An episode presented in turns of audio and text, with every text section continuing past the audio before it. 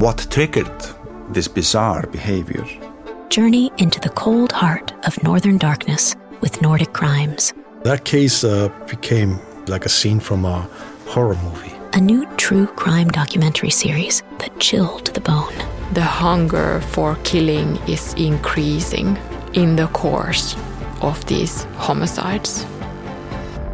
Nordic Crimes is a part of the ACAST family. Burrow is a furniture company known for timeless design and thoughtful construction and free shipping, and that extends to their outdoor collection. Their outdoor furniture is built to withstand the elements, featuring rust-proof stainless steel hardware, weather-ready teak, and quick-dry foam cushions. For Memorial Day, get 15% off your Burrow purchase at burrow.com slash ACAST and up to 25% off outdoor. That's up to 25% off outdoor furniture at burrow.com slash ACAST. Even on a budget, quality is non-negotiable. That's why Quince is the place to score high-end essentials at 50 to 80% less than similar brands. Get your hands on buttery soft cashmere sweaters from just 60 bucks, Italian leather jackets, and so much more. And the best part about Quince, they exclusively partner with factories committed to safe, ethical, and responsible manufacturing. Elevate your style without the elevated price tag with Quince. Go to quince.com slash upgrade for free shipping and 365-day returns. There's never been a faster or easier way to start your weight loss journey than with PlushCare. PlushCare accepts most insurance plans and gives you online access to board-certified physicians who can prescribe FDA-approved weight loss medications like Wigovi and Zepbound for those who qualify. Take charge of your health and speak with a board-certified physician about a weight loss plan that's right for you. Get started today at plushcare.com slash weight loss. That's plushcare.com slash weight loss. plushcare.com slash weight loss. Tänkte att vi skulle slå henne tillbaka. Och sen, eh, ja, bara gå därifrån liksom. Från det att du hade satt dig bredvid Tove här på golvet och ni blev sittande en stund. Hade du några tankar på att det var något annat som du borde göra? Och då sätter jag mig på Tove. Gränsle. Mm.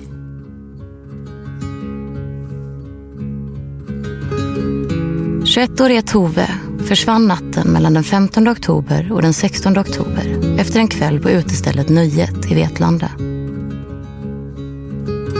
Trots upprepade försök från familj och vänner att kontakta Tove förblev hon spårlöst försvunnen. Polisutredningen riktade snabbt sitt fokus mot två personer.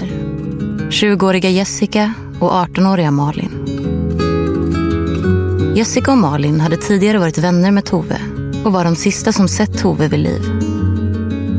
Två dagar efter Toves försvinnande, den 17 oktober, anhölls Jessica och Malin och kort därpå häktades de på sannolika skäl misstänkta för människorov. 17 dagar efter Toves försvinnande anträffades hennes kropp i ett avlägset skogsområde.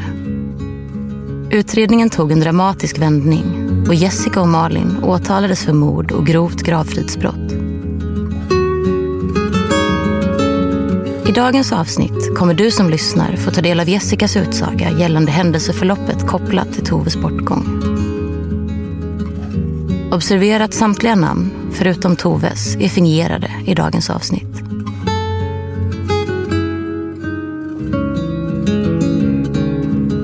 Du lyssnar på Svenska Brott. Den här podcasten fokuserar på brottmål och kan därför innehålla beskrivningar av våld och andra potentiellt stötande ämnen.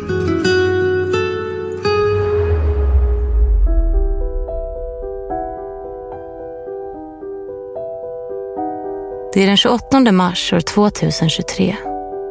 En kö av intresserade åskådare ringlar sig längs gatan utanför Eksjö tingsrätt. Alla ivriga att ta del av det som kommer utspela sig inne i rättssalen.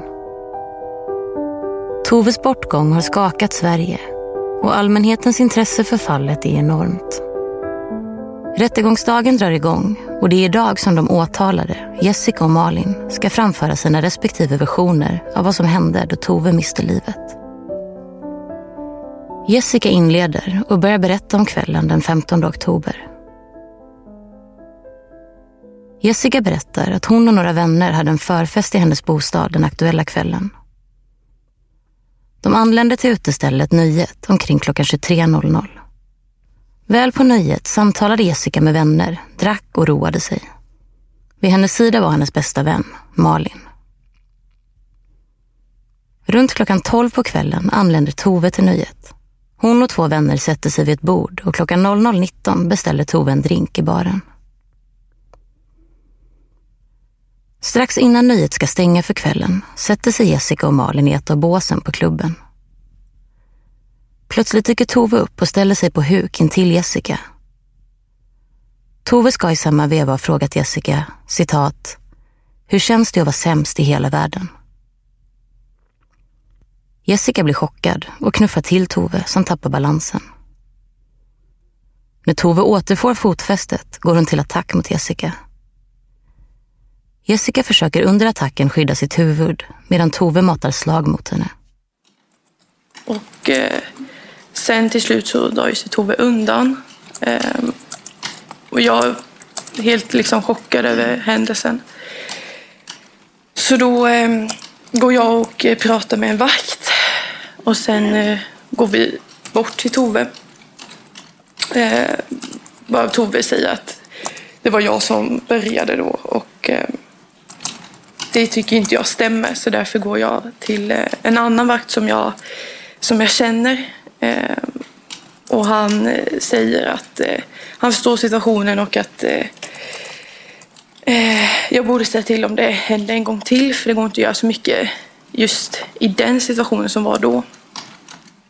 Ehm, ja, ska jag fortsätta berättelsen? Ehm, om du vill, annars om jag kan jag ta några frågor om detta. Vill du fortsätta berätta om kvällen eller ska jag ta frågor om det här nu. Du får välja faktiskt. Du kan fråga. Så. Ja, för att jag har uppfattat det som att Tove har du inte träffat på ganska länge här, eller? Nej, jag har inte träffat henne på flera månader eller hört något så. Nej, okej. Okay. Ehm, och du kände kanske inte ens till att hon var på nöjet, eller? Jag hade för mig att jag såg henne när hon satt eh, i något bås. Så jag tror på slutet att jag kände om att hon var där, men det var inget jag tänkte på. Jessica hade tidigare haft en vänskaplig relation med Tove. Men relationen upphörde runt årsskiftet 2021-2022 till följd av en konflikt. De hade därefter undvikit att träffas och prata med varandra. Efter konfrontationen på nöjet mellan Jessica och Tove söker Jessica upp en vakt på klubben för att rapportera om vad som hänt. När vaktens respons uteblir vänder hon sig till en annan vakt, men får ingen hjälp där heller. Malin och Jessica går ut från nöjet och pratar med några vänner. Jessica är chockad över händelsen och besviken på att vakterna inte gjort något. När hon ser en polispatrull längre bort på gatan går hon fram och berättar om händelsen.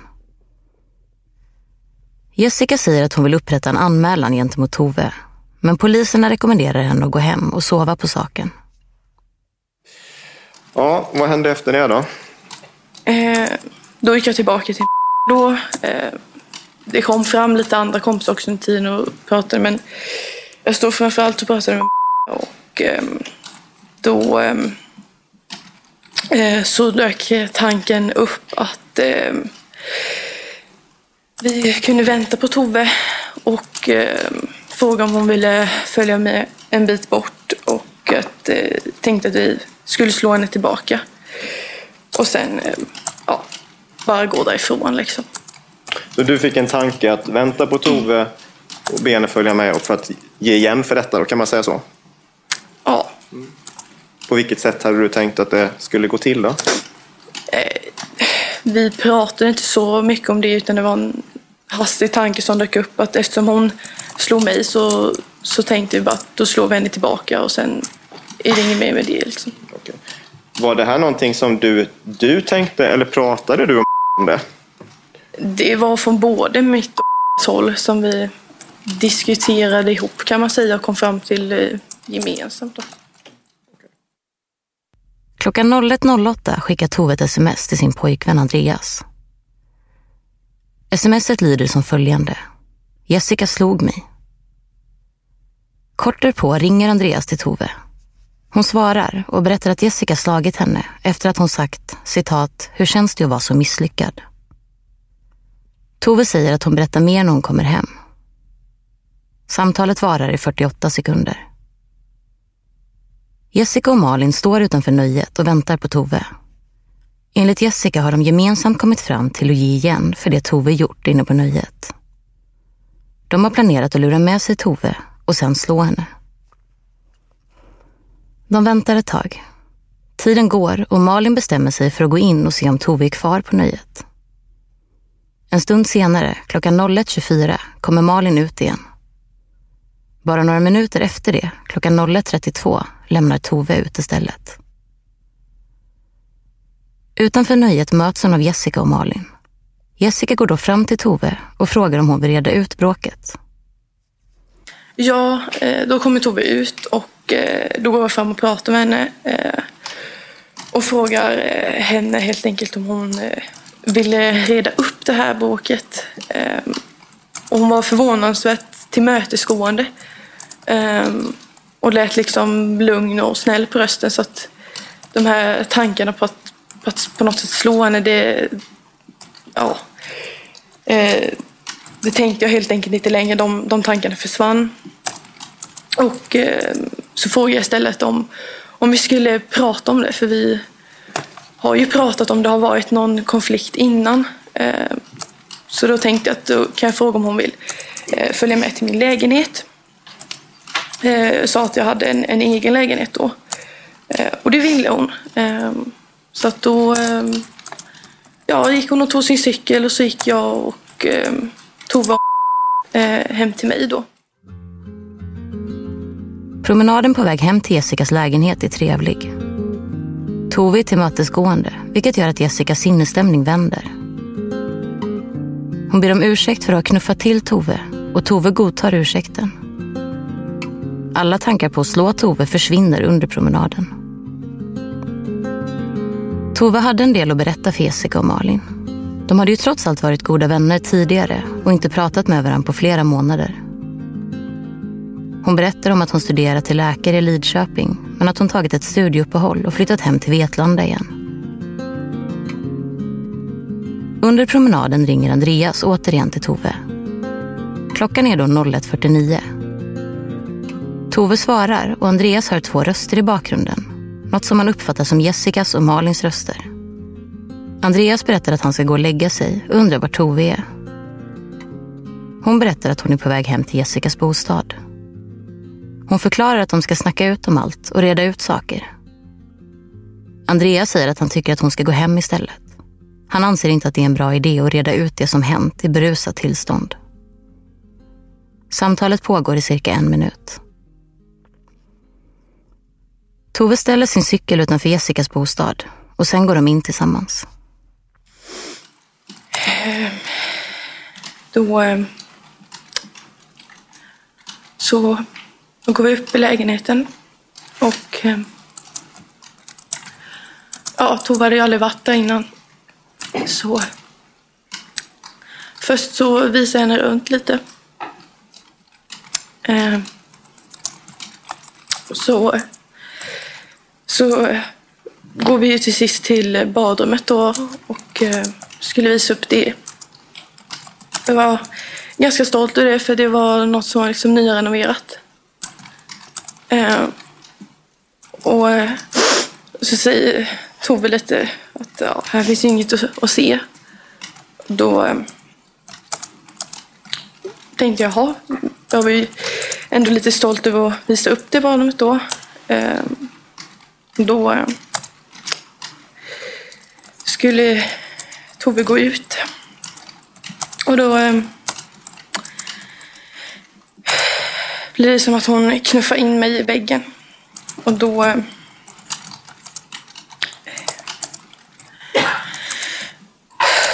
så eh, äh, fäller jag Tove till golvet. Och äh, då äh, så sparkar Tove mot mig. Och då sätter jag mig på Tove. Gränsle. Eh,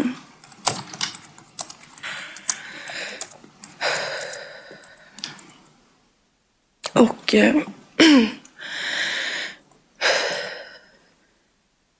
så då så, så, sätter jag mig på Tove. Och eh, Och hon får till någon, någon typ av spark i, i väggen då. Ehm, så vi ändrar lite position. Och ehm, då säger hon det, vad fan håller ni på med? Och så tar hon eh, sina händer om min hals då. Och eh, du säger ja, det han håller på med själv. Och eh, jag sätter mina händer kring Toves hals. Jessica sätter sig gränsle över Tove och placerar sina händer runt Toves hals. Hon trycker till med händerna och Tove börjar inom några få sekunder hosta och rycka till. I samma veva släpper Jessica sitt grepp om Toves hals. Hon sätter sig upp på knä intill Tove och hör hur Tove fortsätter att hosta och väsa. Det blir känslosamt när Jessica återberättar händelsen i rättssalen. Jessica förklarar att hennes hjärna stänger av under tumultet och att hon inte förstår vad det är som händer. Då ska jag försöka känna efter om vi känner hennes puls då. Ehm. Men jag har aldrig känt efter puls på någon så jag, jag vet inte hur man, hur man känner det. Så jag kunde inte avgöra om jag kände någon puls eller inte. Och det var som att jag fattade liksom in, ingenting. Det var liksom helt blankt i huvudet. Och eh, det var som att jag kunde inte få upp en enda vettig tanke liksom. Jessica går in i köket och hämtar en hushållsrulle för att torka upp i badrummet.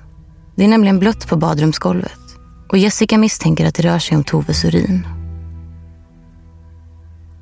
Under rättegången vill åklagaren få klarhet i hur tumultet utspelat sig och om både Malin och Jessica varit delaktiga i händelsen.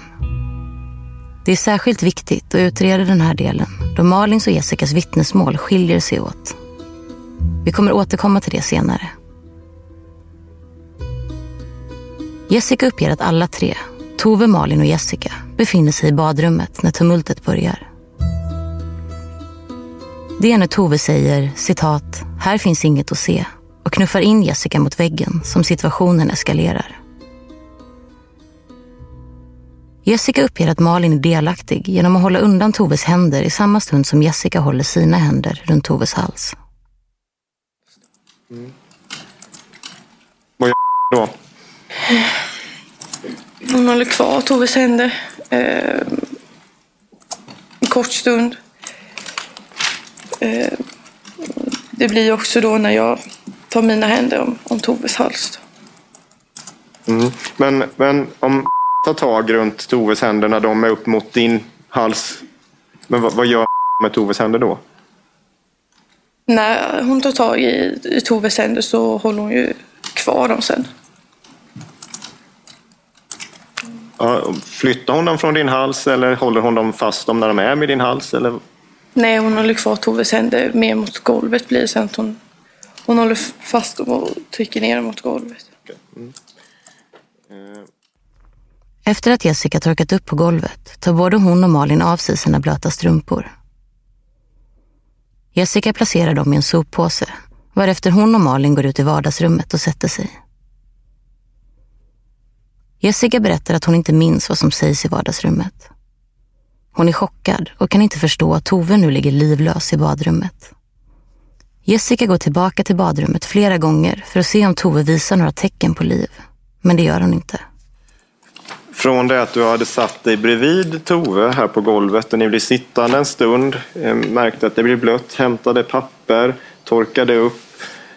Hade du några tankar på att det var något annat som du borde göra? Jag vet att tanken dök upp att man skulle ringa 112 men jag tog liksom aldrig riktigt, riktigt form. Eh, någonstans så... Polisen har inte lyssnat på mig tidigare på kvällen så att... Eh, ja, den tanken föll, föll helt enkelt bort. Mm. Ambulans, var det något du tänkte på? Det dök också upp som sagt att just ringa 112. Ehm, men eh, det, det blev inte att vi gjorde det.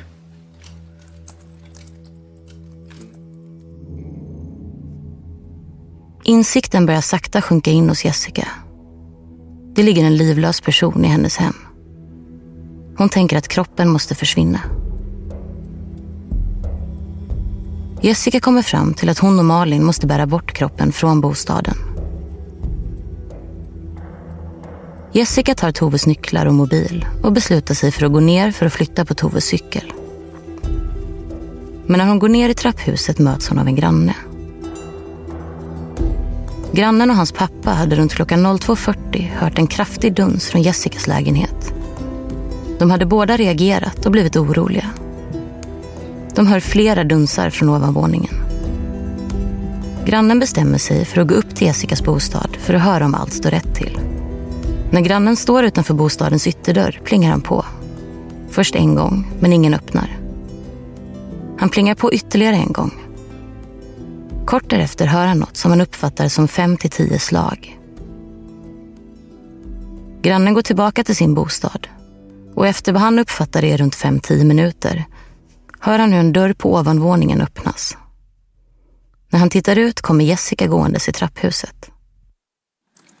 När jag gick ner så hade min granne på våningen under mig öppet dörren så då träffade jag på honom.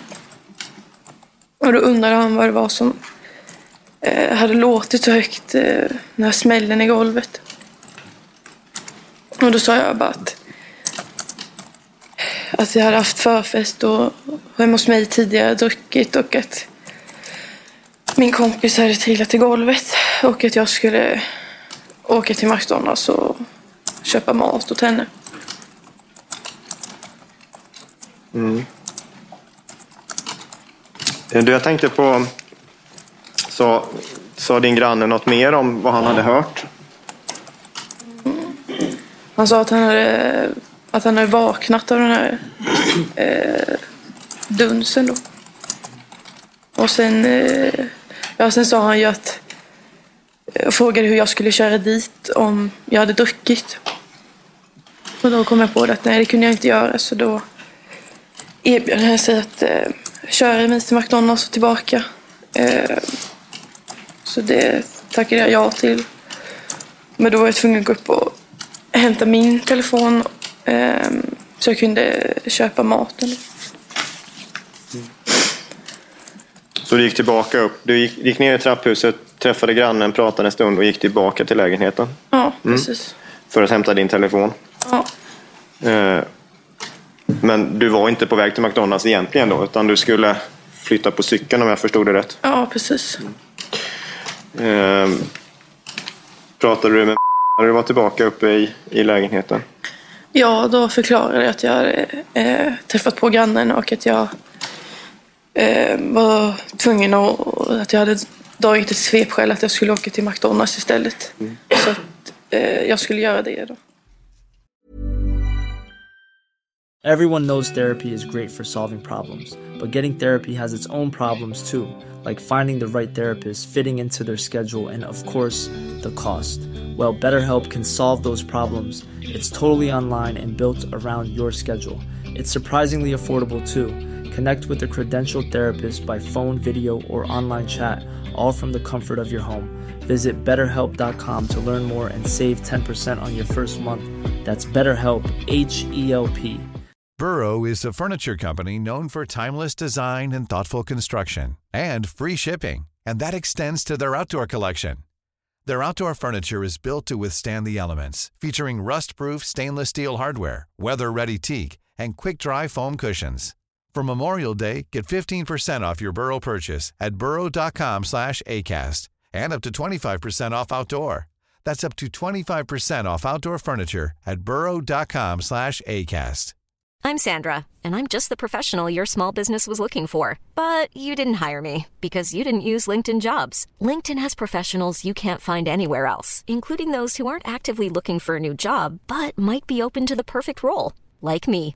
In a given month, over 70% of LinkedIn users don't visit other leading job sites. So if you're not looking on LinkedIn, you'll miss out on great candidates like Sandra. Start hiring professionals like a professional. Post your free job on linkedin.com/people today. Jessica får skjuts av grannen till McDonalds. Under resan frågar grannen om festen och om smällarna från lägenheten. Grannen märker att Jessica snabbt byter samtalsämne när han tar upp detta. På McDonalds köper Jessica en cheeseburgare. Grannen reagerar på att hon inhandlar en så pass liten mängd mat. Jessica kommer tillbaka till bostaden och ger Malin cheeseburgaren som Malin äter. Därefter går Jessica ner och flyttar bort Toves cykel. Sen hämtar hon bilen och kör upp den på uppfarten.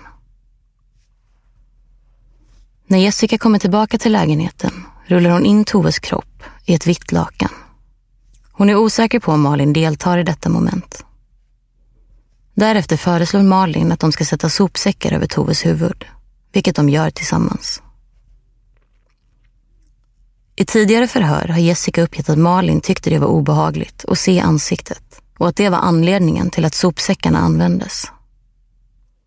Vidare bär Jessica och Malin ner Toves kropp genom trapphuset och lägger den i bilen. Jessica sätter sig i förarsätet och Malin bredvid.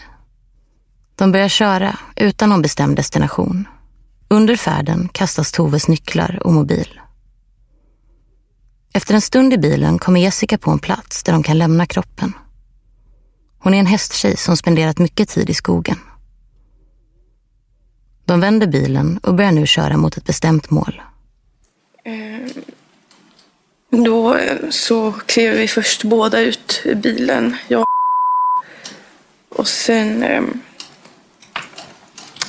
så blev det att jag eh, släp, mer liksom släpade ut eh, Tove från baksätet då.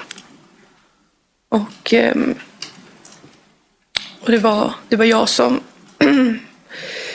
eh, försökte då släppa in henne en bit eh, i skogen. Det var alldeles för tungt att bära liksom. Och så var det väldigt mörkt så lös med ficklampan på min telefon. Och sen så väldigt, väldigt tungt. Så det tog väldigt lång tid. Och sen eh, så till slut så kom jag in bara några meter in i skogen och där så så la jag Tove då. Gjorde du något mer?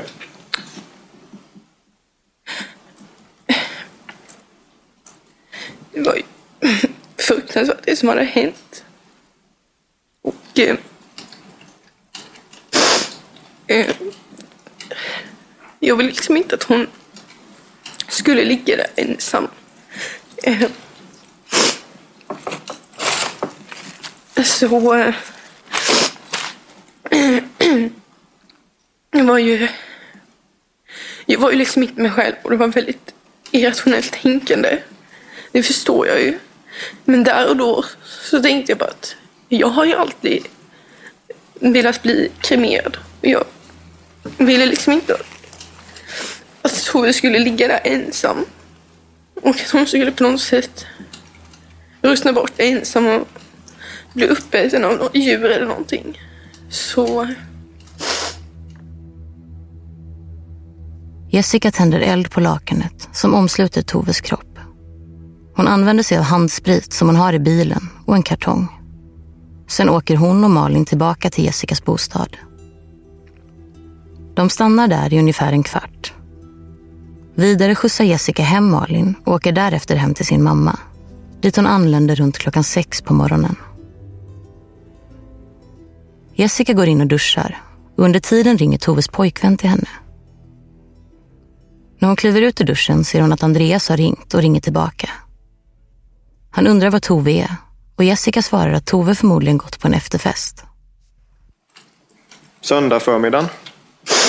Vad gör du då? Vi vet ju att du har varit på Dollarstore bland annat så du kan berätta kring, kring den händelsen och vad du gör där kring. Ja, det börjar ju med såklart att jag vaknar och så. Och då åker jag först eh, tillbaka till läge min lägenhet. Eh, för Tove hade fortfarande kvar eh, sina ytterkläder och eh, väska och så. Så då plockade jag med mig det i en sopsäck. Och sen eh, eh, därför jag åker till Dollarstore för att eh, inhandla den här eh, ja, eh, kemiska acetonen eller vad det var. Um, för jag tänkte att uh, jag måste göra av med sakerna och att tänkte att det är bäst att de försvinner och att då, ja, elda upp dem liksom. Så därför så köper jag den här eh, vätskan och åker sen då ut till eh, eh, där Tove är då.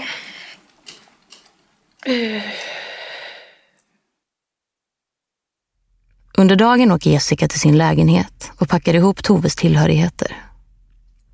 Sen beger hon sig till Dollar Store där hon inhandlar våtservetter, tre flaskor kemisk bensin och ett vitt lakan. Hon går in i butiken iförd ljusblåa träningsbyxor, träningsskor och en svart jacka. Efter inköpen åker hon tillbaka till platsen där hon under natten placerat Toves kropp. Där upptäcker hon att Toves kropp inte har brunnit upp som hon tänkt sig, så hon gör ett nytt försök. Hon häller bensinen över kroppen och tillhörigheterna och tänder eld innan hon lämnar platsen. På eftermiddagen besöker hon sin pappas gård och tar en ridtur. Under kvällen frågar hon Malin om de kan träffas och Malin går med på det. Jessica åker och plockar upp Malin. Ja, strax efter halv sju så tror jag att jag... Då hade jag frågat om vi skulle, om vi skulle ses. Ehm, så då åker jag och plockar upp henne. Ehm, och sen så åkte vi ehm, Väldigt vanligt för oss. Vi brukar oftast åka någonstans och nu hade vi inte direkt någonstans att, att uh, vara eftersom vi båda bodde hemma. Så då, då åkte vi till och satt där ett par timmar. Mm. Vad pratade ni om där? Först så pratade vi om uh, mediapådraget, liksom om, om vad som hade hänt. Och jag berättade att uh, polisen hade ju ringt mig och undrat om händelsen på eftermiddagen. Och då kommer vi fram till gemensamt att vi ska säga eh, en annan version av det som har hänt. Och, eh, vi går inte in så mycket mer på det än att vi ska säga att Tove gick hem från min lägenhet eh, och att vi inte vet något efter det. Och sen eh, ja, pratar vi om massa andra saker som, som vi alltid gör. Liksom. Okay. Så ni kom överens om att ni skulle säga att Tove hade gått. Eh, den här, det här som grannen hade frågat dig om i, när du träffade honom på natten där. Han, han hade hört något ljud och sådär. Mm. Hade du och någon diskussion om vad ni skulle säga om vad det var för något? Ja, vi kom fram till att vi skulle säga att um, hade mått, mått dåligt uh, och um, trillat i badrummet. Och även att hon hade kräkts i badrummet. Jessica och Malin har vid upprepade tillfällen hållit fast vid den historia de enades om den 16 oktober. Det är först den 30 december år 2022 när Jessica byter försvarare som hon berättar en annan version av händelseförloppet som hon sedan dess vidhållit. Det här är också efter att förhörsledarna presenterat omfattande teknisk bevisning i fallet. Eh, och då undrar jag ju såklart varför du inte sa som det var tidigare. Eh, alltså, för det första så är det en väldigt eh, traumatisk händelse som väldigt smärtsam som jag inte vill komma ihåg. Och därför försökte jag förtränga det. Men jag kände mig helt eh, ensam med det. Liksom. Jag hade ingen jag kunde liksom riktigt berätta för så sätt som jag kunde få stöd av. Eh, men så eh, valde jag att byta advokat Och eh, så fort jag hade fått Klea så kände jag mig liksom inte ensam längre i det. Och då berättade jag.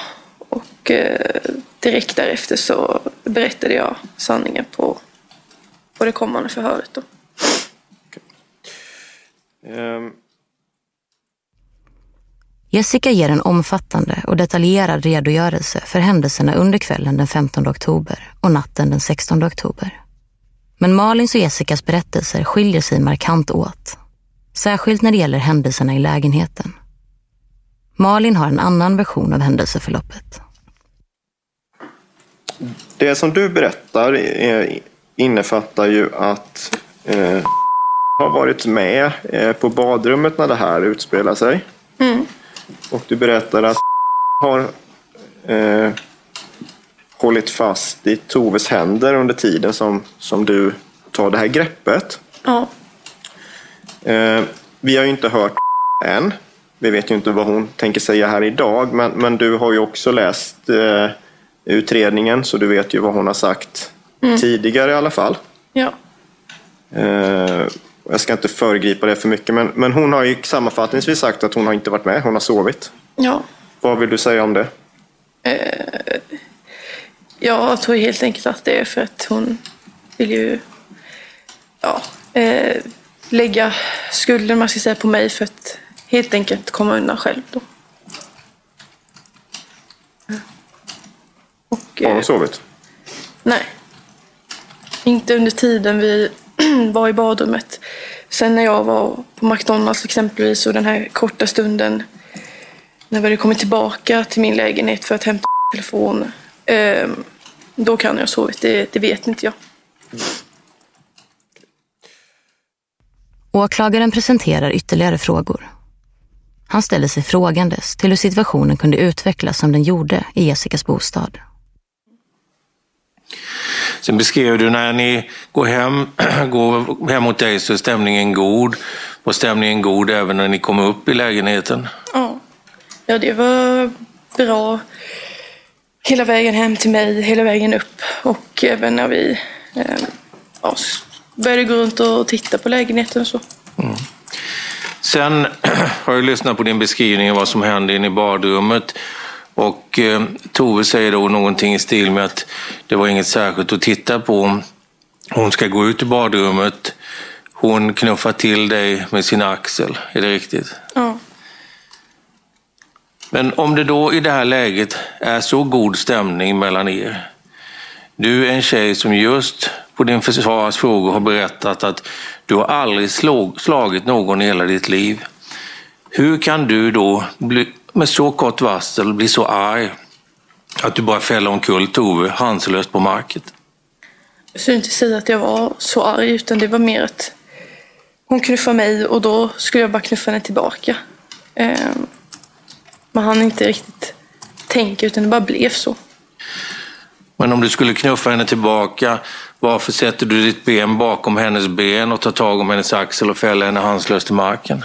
Det blev ett väldigt, eh, väldigt snabbt grepp och eh, helt enkelt för att ja, knuffa henne ordentligt och fälla henne till marken. Tack, jag har ingen mer fråga. I Jessicas mobil och dator har det noterats flera intressanta sökningar på Google. Bland annat inkluderar dessa sökningar sådana som mörda någon diskret, bränna inne, giftefrid, gå i fängelse, hur kan man smidigt bränna inne någon och kan man dö av råttgift? Jessica förklarar att dessa sökningar främst är relaterade till att hon har läst Camilla Läckbergs böcker, Fjällbacka-serien. Det finns ju en del googlingar som eh, åklagarna tagit fram som gäller dig. Mm. Och eh, nu kanske, jag vet inte om åklagaren frågar mer om det eller jag kan fråga lite om det då. Nej, men advokat Sangborn, frågar du?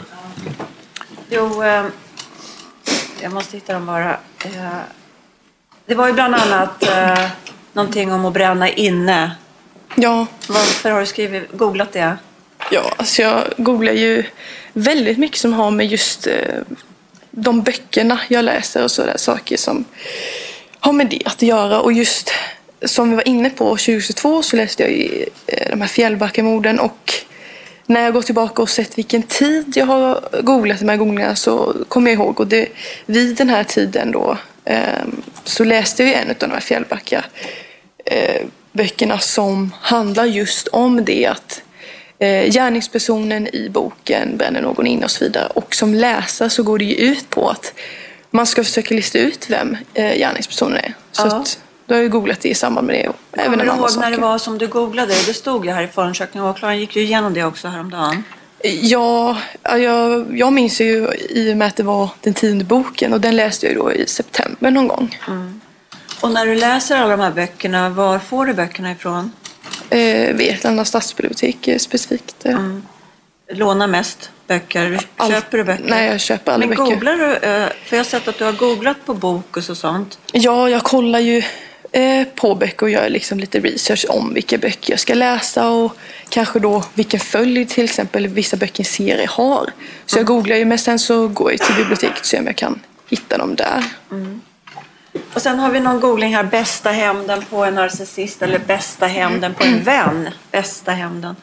Vad är det för googling? Du, det var flera sådana där, men oftast när man googlar så blir det flera sökningar på Ja, det här var gång. ju samma tillfälle då. Nej men det var något, eh, något tjafs jag hade med någon gammal kompis och så googlade jag helt enkelt på vad man kunde göra om man skulle liksom blockera från sociala medier eller eh, om man bara skulle strunta i personen eller så. Och, eh, Och sen har vi en här, eh, mörda någon diskret. Ja, det är inte så allvarligt som det låter. Nej men, ja, det var en rad googlingar bland annat. eh, Denna som jag just googlade för att hitta något att rimma på eh, till någon av mina sångtexter då eller, eller så. Eh, Man kan ju få något sam, slags sammanhang av det också och rimma på det då.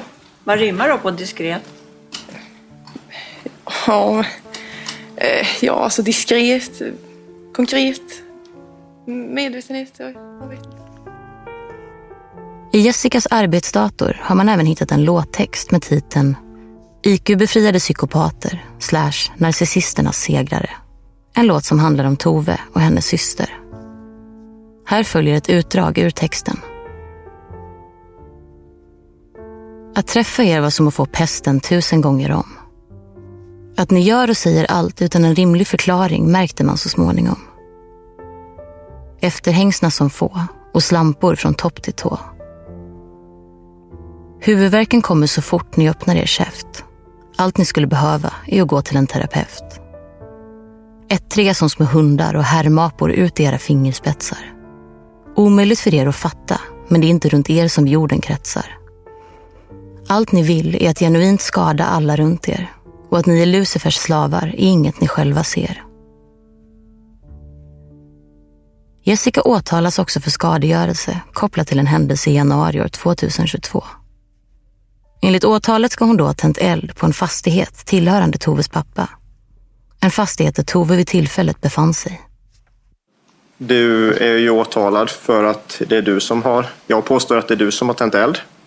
Eh, Jag vet att du under utredningen inte har egentligen velat kommentera det alls eh, och svara på några frågor om det. Hur är din inställning idag? Vill du säga någonting om det? Nej men jag nekar till brott helt enkelt och därför har jag inte ansett att det har funnits något mer att säga om det då. Det är inte du som har gjort det? Nej. Ehm, jag ska på nytt inte föregripa för mycket vad kommer säga i ett, i ett förhör här idag men du har väl tagit del av vad hon har sagt under förundersökningen om den, den branden. Ja. Och man kan väl sammanfatta det med att säga att hon säger att det är du som har gjort det. Mm. Var, varför tror du hon säger så? Jag tror helt enkelt att det är för att hon har kommit på under tiden att eh, hon kan eh, säga saker om mig för att få, få mig att eh, se skyldig ut och därigenom att hon eh, inte ska vara, vara skyldig till någonting. Då. 20-åriga Jessica förnekar mordanklagelserna men medger brott mot griftefriden. Jessica hävdar att hon inte bär ansvar för mord då hon saknat uppsåt och dödat Tove. I nästa avsnitt kommer ni få ta del av Malins utsaga. En utsaga som uppvisar betydande skillnader jämfört med Jessicas redogörelse. Du har lyssnat på Svenska Brott. Mitt namn är Tove Wahlne. Exekutiv producent är Nils Bergman. Tack för att ni har lyssnat.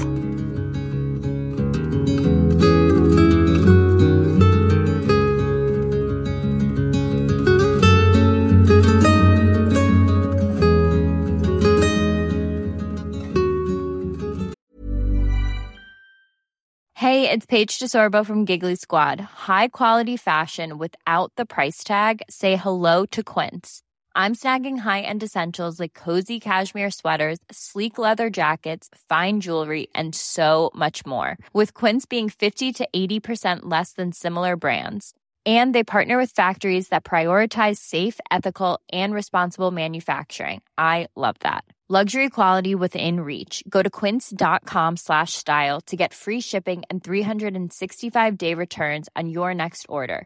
Quince.com slash style. Planning for your next trip? Elevate your travel style with Quince. Quince has all the jet setting essentials you'll want for your next getaway, like European linen, premium luggage options, buttery soft Italian leather bags, and so much more. And is all priced at 50 to 80% less than similar brands. Plus, Quince only works with factories that use safe and ethical manufacturing practices. Pack your bags with high-quality essentials you'll be wearing for vacations to come with Quince. Go to quince.com/pack for free shipping and 365-day returns.